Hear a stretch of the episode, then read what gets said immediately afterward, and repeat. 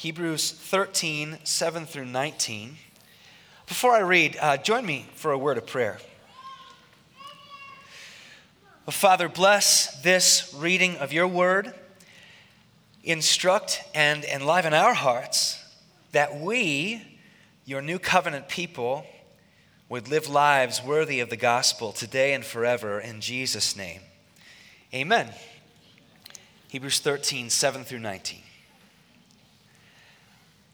Remember your leaders, those who spoke to you the word of God.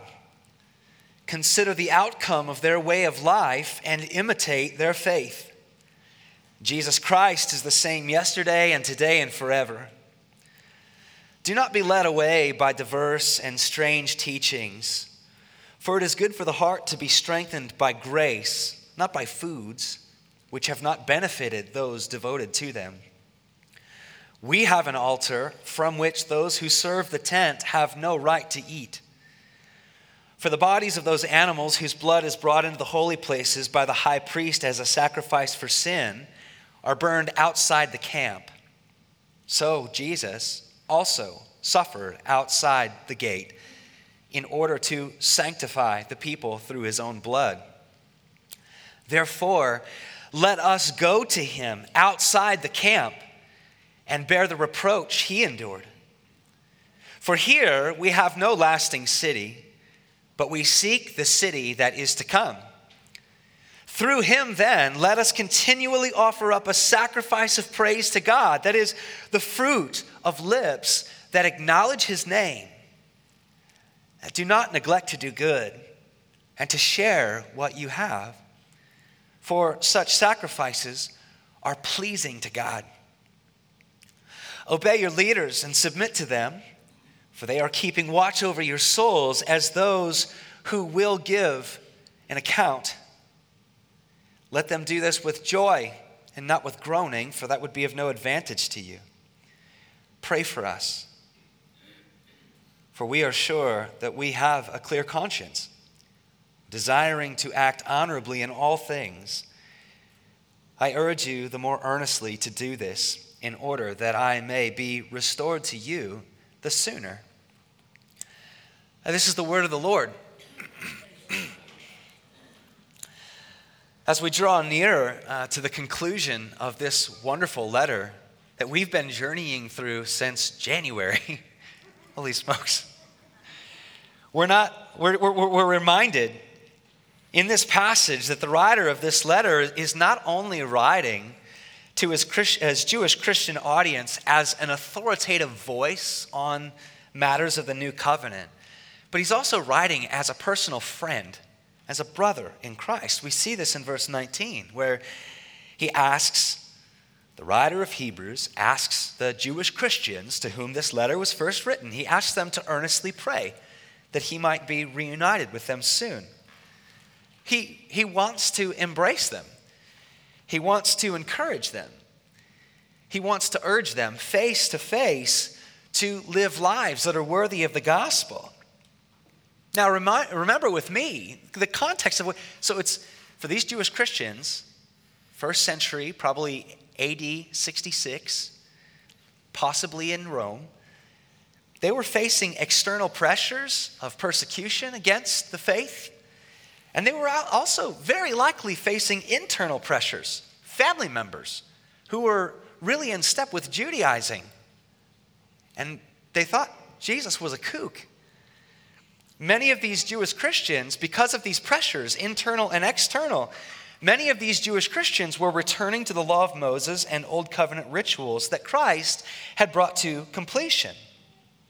That and they were beginning to segregate themselves from the other members of their church who were, were not going back to the law of Moses, but who were rightly insisting that the old covenant has passed and the new has come.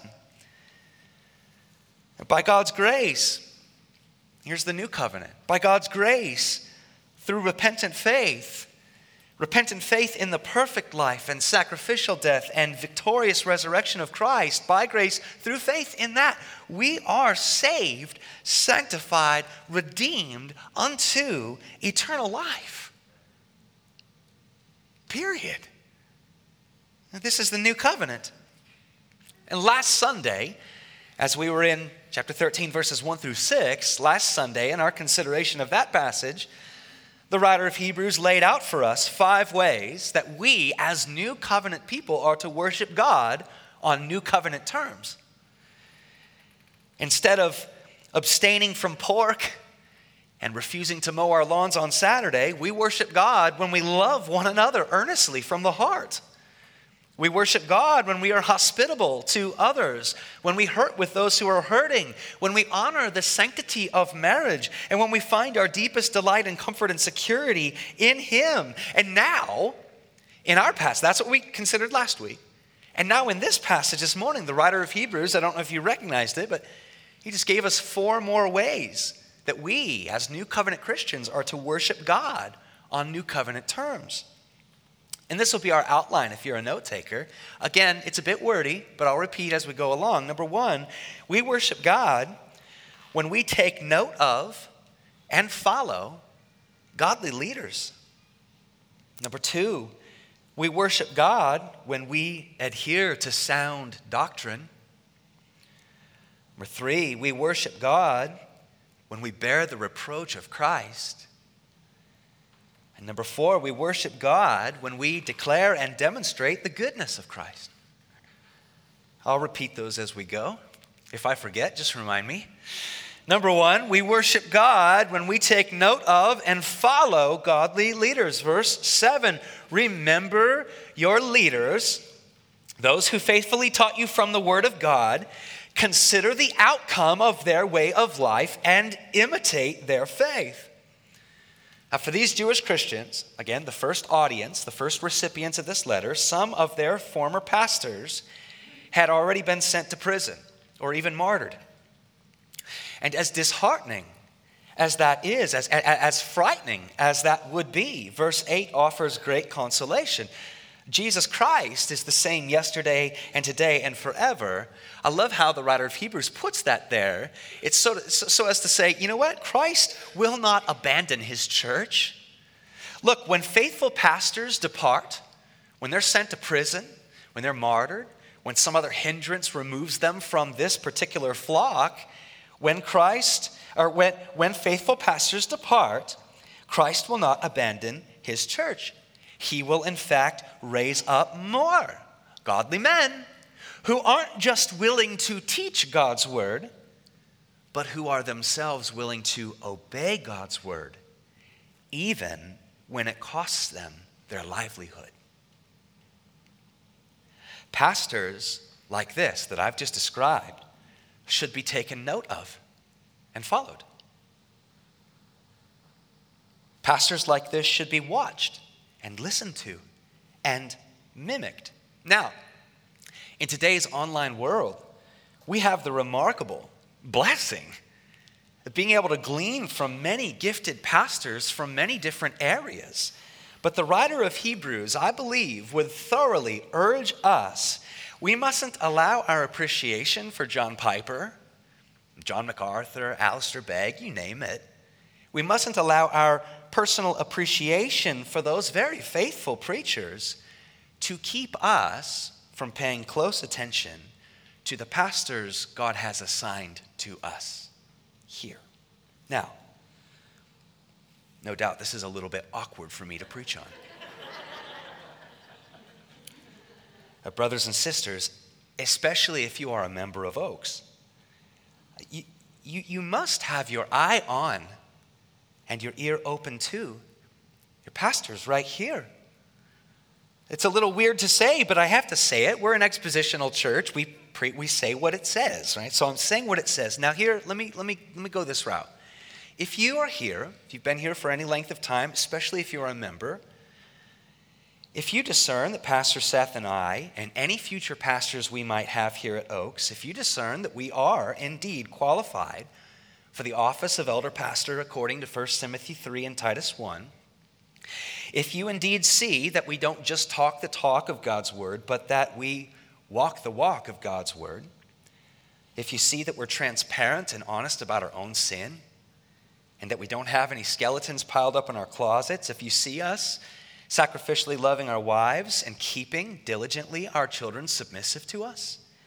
If you see that we properly manage our homes and are hospitable and are self controlled, look, the list goes on. 1 Timothy 3, Titus 1, you can read it. If you see that these things are so about any and all pastors who are here at this church, then God would have you to give your pastors the benefit of the doubt when we say something you may not want to hear. Here's an example. Brother, it's wonderful that you have a place far away to get away, whether on the beach or a lakefront or in the desert or in the mountains. I don't care. It's awesome that you may have a place to get away for a few months of the year. But guess what? Brother, while you're there, you have to plug in with a Bible preaching church. You have to. And you have to serve there. And you have to give there. Because when we are at the beach or in the mountains or in the middle of the desert, discipleship does not stop. That isn't always easy to hear. But if you see your pastors here are indeed, when we look it up, 1 Timothy 3, Titus 1, they seem to be qualified, seem to be humble, seem to be outright forthright about their own sinfulness and not whacking everybody on the head like a bunch of ruthless jerks. Well, then give us the benefit of the doubt when we say something that maybe you don't want to hear. Here's another example. Sister, can't imagine how difficult the situation is that you're in right now, but you cannot attend this particular wedding because this particular union is particularly dishonoring to the God you belong to. You can and must pursue relational opportunities with those individuals. You can and must seek every way to serve them and be generous toward them. But you, dear Christian, have been set apart from this world in holiness and you cannot lend your affirming presence to that which grieves the heart of God.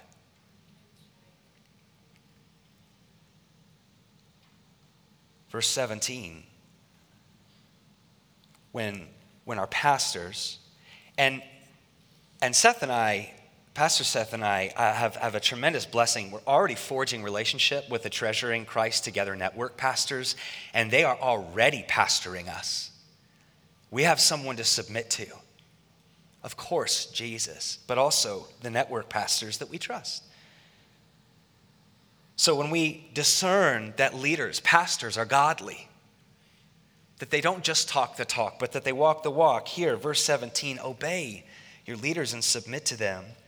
And here is the part that absolutely makes me shudder. In fact, my kids have started to call it in my house a death murmur. When I'm in the shower and I am struck by the fact that I am going to give, and Pastor Seth is going to give an account to Holy God for the way we lead. I go, oh, out loud. It's a joke around our house, but it, obey your leaders and submit to them. They're keeping watch over your souls as those, Chris, Seth, hear this, who will have to give an account to God. These are the parts of the job that I, I mean, it, I don't want to do this. Pray for us, verse 18. Don't you love that transition? Please pray for us. In the same way, look, this is so, I think, an illustration that comes to my mind as I reflect on this particular verse. Look, we all have a qualified doctor, I think, most of us do. And we all submit to our qualified doctor when they tell us that we need to do something in order to lower our cholesterol right? We all probably have a qualified car mechanic, right? And we all probably do what they tell us to do or as they instruct us when they say, hey, you, know, you really got to change your oil once in a while. You need to change out the air. We do as that qualified person is urging us to do because we know ultimately they're going to be accountable in some way, shape, or form. But it's all the more true with pastors. I mean, we're so quick to, yeah, I'll do anything that my doctor tells me. I trust him. And maybe that's the breakdown in most churches today is when the congregants don't trust their pastors. How on earth would you listen when a hard word is given? And if in fact you don't trust us here, I would urge you, man, find a, find a church wherein the word is preached and you, and you can trust those guys. We need to submit to the instruction of qualified pastors. Point number one we actually worship God. It is an act of worship when we take note of and follow godly leaders. Number two, we worship God when we adhere to sound doctrine. Verse 9 Do not be led away by diverse and strange teachings, for it's good for the heart to be strengthened by grace and not by foods. Foods have not benefited those devoted to them. So, again, context similar, similar to the Christians and the churches of Galatia, if we were to read the, the letter to the Galatians that Paul wrote. These Jewish Christians here, likely in Rome, are being bombarded by Judaizers. There's no other way to, to, to, to, call it. They're being bombarded by Judaizers who were insisting that in order to live lives that were truly pleasing to God, well, they needed to come back under the terms of the Old Covenant, especially the Mosaic food laws.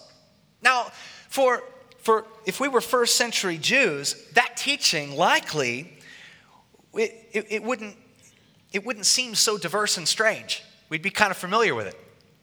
But the writer of Hebrews has already spilled a lot of ink insisting that Christ has not shed his blood on the cross to extend the old covenant or to empower our observance of it.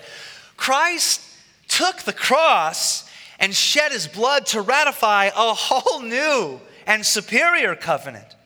And as new covenant Christians, you and I aren't set apart from our believing neighbor. Uh, for let me say that again. You and I are not set apart as holy from our unbelieving neighbors and coworkers by our refusal to eat pork or shellfish because we do not worship God according to the tabernacle food rituals. In fact, verse 10 is sobering. If you and I were to insist to one another that we do that, we go back and serve the tent and we eat accordingly, verse 10 communicates that we actually forfeit our right to eat from the altar of the Lord's Supper. Because the lamb has already been sacrificed. And it's done. As New Covenant Christians, what makes us worshipfully set apart as God's own in the midst of an unbelieving world is the miraculous and effectual grace of God that produces in us the fragrant aroma that the law of Moses was powerless to produce. And here's the fragrant aroma that by the Holy Spirit in us is produced in us a hallowed heart love for God and a sacrificial servant love for the people around us. A kosher diet doesn't strengthen us for this, but the sound doctrine of the grace of the gospel of Jesus Christ does strengthen us for this. And this is why you and me, you and I, we must study the gospel we must meditate on the gospel. We must preach to ourselves the gospel. And then on Wednesday or Sunday, when we, when we link up with our community group, we've had a month apart, we've got to preach the gospel to one another there.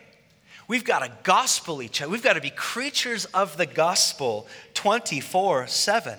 And the gospel, this is what gives us strength. Believer, in and of yourself, you are unable to achieve the perfect righteousness that is required of those who would rise from the dead to dwell with God forever. And so here, here, here's where the good stuff. You, are unable in your own strength. This actually applies to every single one of us in the room. We are unable, unable. So when we recognize our inability, and we acknowledge our neediness and acknowledge our poverty of spirit, then 1,000 times a day, we get to entrust ourselves completely to the atoning death and vindicating resurrection of Christ. After all, He and He alone is our hope in life and death. Day by day, this is where sound doctrine gets important. We've got to understand what the gospel is and is not. Day by day, we've got to have our Bibles open or our Dwell Bible app singing into our ears. And we've got to be, as God's people, familiarizing ourselves with the sound words of Scripture. This is imperative for all believers, but if you are a member here at Oaks, we are a congregational church. We depend upon our members familiarizing themselves with the sound words of Scripture so that you are able to discern when, God forbid, I start preaching a gospel that is contrary to the one that has saved you. You could lump into this category the prosperity gospel, which I actually think is just an odd twisting of the old covenant. The old covenant was if you do this, people of Israel, then I will prosper you and protect you. And now, in today's day and age, we have a lot of people claiming, uh, he's going to prosper me if I do this, that, and the other. And they do it in a different sense, but that's a bit of a take on the old covenant, and that, that's, not, that's not the covenant that we're under. How about the open and affirming gospel? That's all the rage today, even here in Worcester. How about the live and let live gospel? These things all feel good, like a scratch on the back, but nobody's being conformed to Jesus. How about works based righteousness gospel? We just absolutely go around slamming each other with, with huge, copious amounts of legalism, judging one another left and right. There is a place for judgment, for healthy judgment in the church, but not that kind. Not, not the legalistic kind that says, I'm doing well in this area, so I'm going to absolutely smack you around and judge you left, right, and center because you're not doing the exact same thing I am. By the way, you need to be earning your salvation by doing that better, right? It is literally worship to God when we sharpen our understanding of God's word so that we're able to discern when something is being preached that doesn't agree with the sound, with the teaching of, of God's word, and then we're able to defend it. We're able, we're able to, to actually oppose unsound teaching, unbiblical teaching. So I guess that, that, that, that's a bit of a teaching point right here. Point two, we, we worship God when, when we adhere to sound doctrine. And to, to adhere to it requires that we know what that is. And that's part of why we get together on, on a weekly basis. But brothers and sisters, we also have, we have God's word right in front of us. And it should be right in front of us throughout the week. Number two, we worship God when we adhere to sound doctrine. Number three, we worship God when we bear the reproach of Christ verses uh, 11 through 13. For, for the bodies of those animals were sacrificed, whose blood is brought into the holy places by the high priest as a sacrifice for sin, the bodies of those animals are burned outside the camp. So Jesus also suffered outside the gate in order to sanctify the people through his own blood. Therefore, let us go to him outside the camp and bear the reproach he endured. In these verses, we're, we're reminded, the writer of Hebrews has really sung this song over and over and over. We're reminded how the old covenant sacrifices foreshadowed the once and for all atoning sacrifice of Christ upon the cross. So, uh, we've gone over this a lot in this series, but if you're just joining us, on the Day of Atonement, once a year in ancient Israel, the Levitical high priest would sacrifice a bull and then, after sprinkling its blood behind the curtain within the Holy of Holies, he would then burn its body outside the city border. Just so happens, on the day of Jesus' crucifixion, the Levitical high priest, Caiaphas, not ironically, he sent Jesus outside the city gate to Golgotha and as righteous blood poured forth from Jesus' wounds, the curtain of the Holy of Holies was torn in two. Caiaphas, unbeknownst to himself at the time, Caiaphas had performed the very sacrifice that God had ordained to bring about the completion of the old covenant and in climactic crescendo to usher in the new covenant whereby sinners are forever atoned by the blood of Jesus. Therefore, the writer of Hebrews urges us. Since Jesus, he, he suffered outside the gate in order to sanctify us through his blood. Now here is here's the call. Let us, let us go to him there. Outside the camp. Let's bear with him the reproach that he bore. So it's sobering.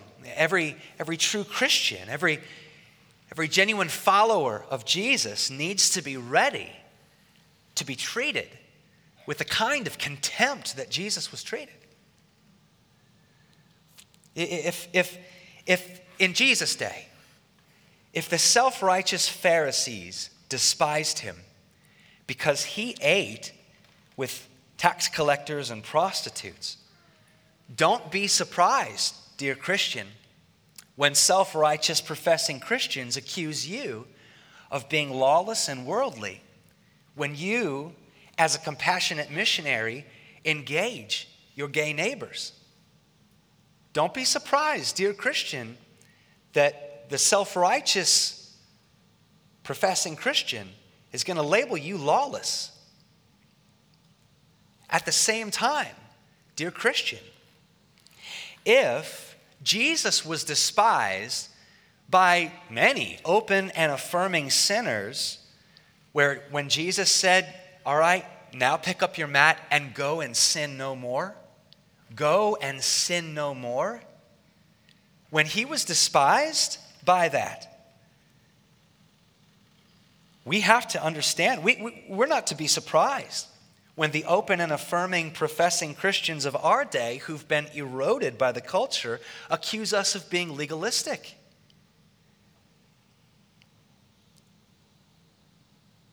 The legalistically minded are going to accuse us of being lawless, and the lawlessly minded are going to accuse us of being legalistic. Can't win following Jesus. We're not going to fit in either camp. We're not. We will always be legalistic to some, and we will always be lawless to some. We're not going to fit in either camp. But that's okay. Verse 14. For here, this isn't our lasting city. This isn't, this isn't where we're, we're going to be. I mean, like, yes, creation will be renewed and we will live here, but not in this this, this city is, is being given over to moth and rust. That's why we're looking forward to the celestial city, the, the city that is to come at the return of Christ. That's where we, we truly will fit in. Jesus himself is outside the camp, and therefore it's actually a pretty good thing when, when we feel the weight of being outside the camp and we bear the reproach for being outside of, his camp, uh, outside of, of the camp. All of that. Point number three. We worship God when, in fact, we bear the reproach. Let me just encourage you for a second. Are you bearing reproach in your workplace right now? I mean, if not, that brings up a whole different question. If you never face any reproach whatsoever, maybe ask yourself, Am I living truly like Jesus? But if you are, brother or sister, be encouraged. It is, in fact, an act of worship to bear the reproach of the Savior whose name you bear. Be of good heart, be of good cheer, be strengthened by the Holy Spirit. Point number four we worship God when we declare and demonstrate the goodness of Christ. Verses 15 and 16. Through Christ, then, let us continually offer up a sacrifice of praise to God. Let us declare his merciful name with our lips, and let us demonstrate his goodness with our lives by doing good to others and sharing with others the blessings that God has given to us. Now, let's consider this exhortation through an evangelistic lens. When it comes to worshiping God, by reflecting the goodness of Christ to the people in our spheres of influence, we must declare what we demonstrate, and we must demonstrate what we declare. It can be easy to prioritize the one over the other. Here's an illustration to help understand what we're talking about. If all I ever do with my neighbors on my street, if all I ever do is bring in their trash can from time to time from the curb and shovel snow off their sidewalk from time to time and give their kids popsicles after I've checked with the parents, of course, from time to time. These are all good and generous, uh, generous sacrifices of praises to God. They really are. Sharing what you have, being good to others. These are good and generous sacrifices of praises sacrifices of praise to God for sure. But I, in my neighborhood, must not stop at only demonstrating the goodness of Christ. I must also declare with my mouth the goodness of Christ. This is the fruit of lips that acknowledge his name. And this is what the Apostle Paul is getting after in Romans chapter 10 when he says, How else will our neighbors call upon the name of Christ and be saved if we don't explicitly tell them the good news that Christ affords? There's showing and sharing, sharing and showing, declaring and demonstrating demonstrating and declaring. If all I ever do in my neighborhood with a bullhorn, you know, at seven in the morning, if all I ever do is shout across the street to my neighbors, hey, you! This world is full of trouble, but Jesus is good. Repent from your sins and trust Him before it's too late. Okay, bye. Right? I mean, the Lord can use front porch prophets, I suppose. But won't I and won't you, won't we really be cooking with fire when we embrace what's being said in 15 and 16? Praying for opportunities to not only demonstrate the goodness of Jesus to our neighbors, but praying for opportunities to declare the goodness of Jesus to our neighbors. Wouldn't it be great if while I declared the goodness of Jesus to my neighbors, I were demonstrating at the same time his goodness for my neighbors to see? And then, and here's what Lindsay and I pray for all the time, with our kids even. I'm, I'm so looking for it's already starting in our neighborhood and i hope that it is in yours or that it possibly will come about but i'm, I'm, I'm, I'm hopeful for that moment well I, I, yeah, I brought your, your, your dumpster in from the curb. Yeah, I, I, I shoveled off that, that part of the sidewalk. Of course, I belong to Jesus. I belong to Jesus. It's my joy to serve you in, in some semblance of the same way that Jesus has served me. You, you, you know me, neighbor. You know what I do. That I, I, I have a, little bit of an in because they know that I'm a pastor, so I get to use that a lot. But there are other ways where, right? Yeah. So, all right, neighbor. I, yeah. You know though, and maybe you don't know. I, I belong to Jesus. I belong to Jesus, and I, I just simply want to. I want to treat you in some of the same way that He has treated me. He laid down His life for me, and you. And I want to do the same. I want to be a good neighbor as best as I, I, if there are other ways that I can serve you, please let me know because I want you to see in me, I, I belong to Jesus. I do. And now that it's totally weird, how about you come on over and let's have a hot dog or something, right?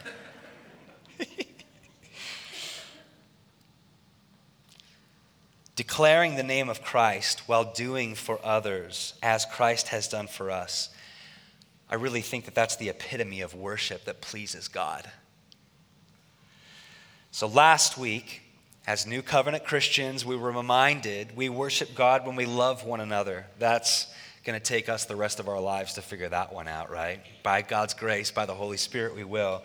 When we're hospitable to others, that's harder for some than it is others. When we hurt with those who are hurting, Nobody really likes to do that, but this is how we worship the Lord, and it's how we mourn with those who mourn, and it's how we enjoy the blessing of being a family together. When we honor the sanctity of marriage, that is under absolute attack in our culture today. When we find our deepest delight and comfort and security in God, that's a, that's a prayerful thing every moment of every day. And then, and then in this passage, we've just been reminded that we worship God when we take note of and follow after godly leaders. That we worship God when we study the gospel, when we meditate on it, when we study His word. Go on a run. If you're an exerciser, you go on a run, listen to the word. Listen to it. Become a creature of the word so that you will be able to help guard this church and bolster this church as we are all trying to discern what is true and right and false and, and, and, and not. We, we worship God when we adhere to sound doctrine. We worship God when we bear the reproach of Christ. If it's not happening to you in your workplace right now, it, it, it will, it should be, in some way, shape, or form. It's coming. It's coming for all of us. Don't say that you didn't hear it here. Reproach is coming. Let's anticipate it. And let's be asking for the Holy Spirit to, to gird us, bolster, and prepare, and to give us even a, a, a joy, a strange joy, when we share the reproach of Christ. And number four, we look today. We worship God when we declare and demonstrate the goodness of Christ. Yes, we do. And Lord willing, there will be opportunity for us to show and to share the goodness of Christ, even today, with our, with our neighbors. And maybe, Lord willing, tomorrow with our coworkers. This is the front line of mission for us. And we can and will walk in this because Christ, by his death and resurrection, has not only allowed us, but by the empowering of his Holy Spirit in us, we can. We can worship him according to these new covenant terms. We can be pleasing aromas to God. Yes and amen? Let's pray, and then we'll continue to sing. Well, Father God,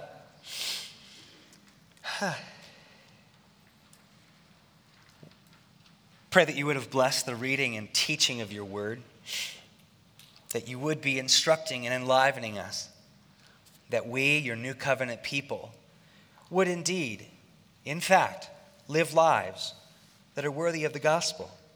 Yet not I, but through Christ in me, today and forever. In Jesus' name we pray. Amen.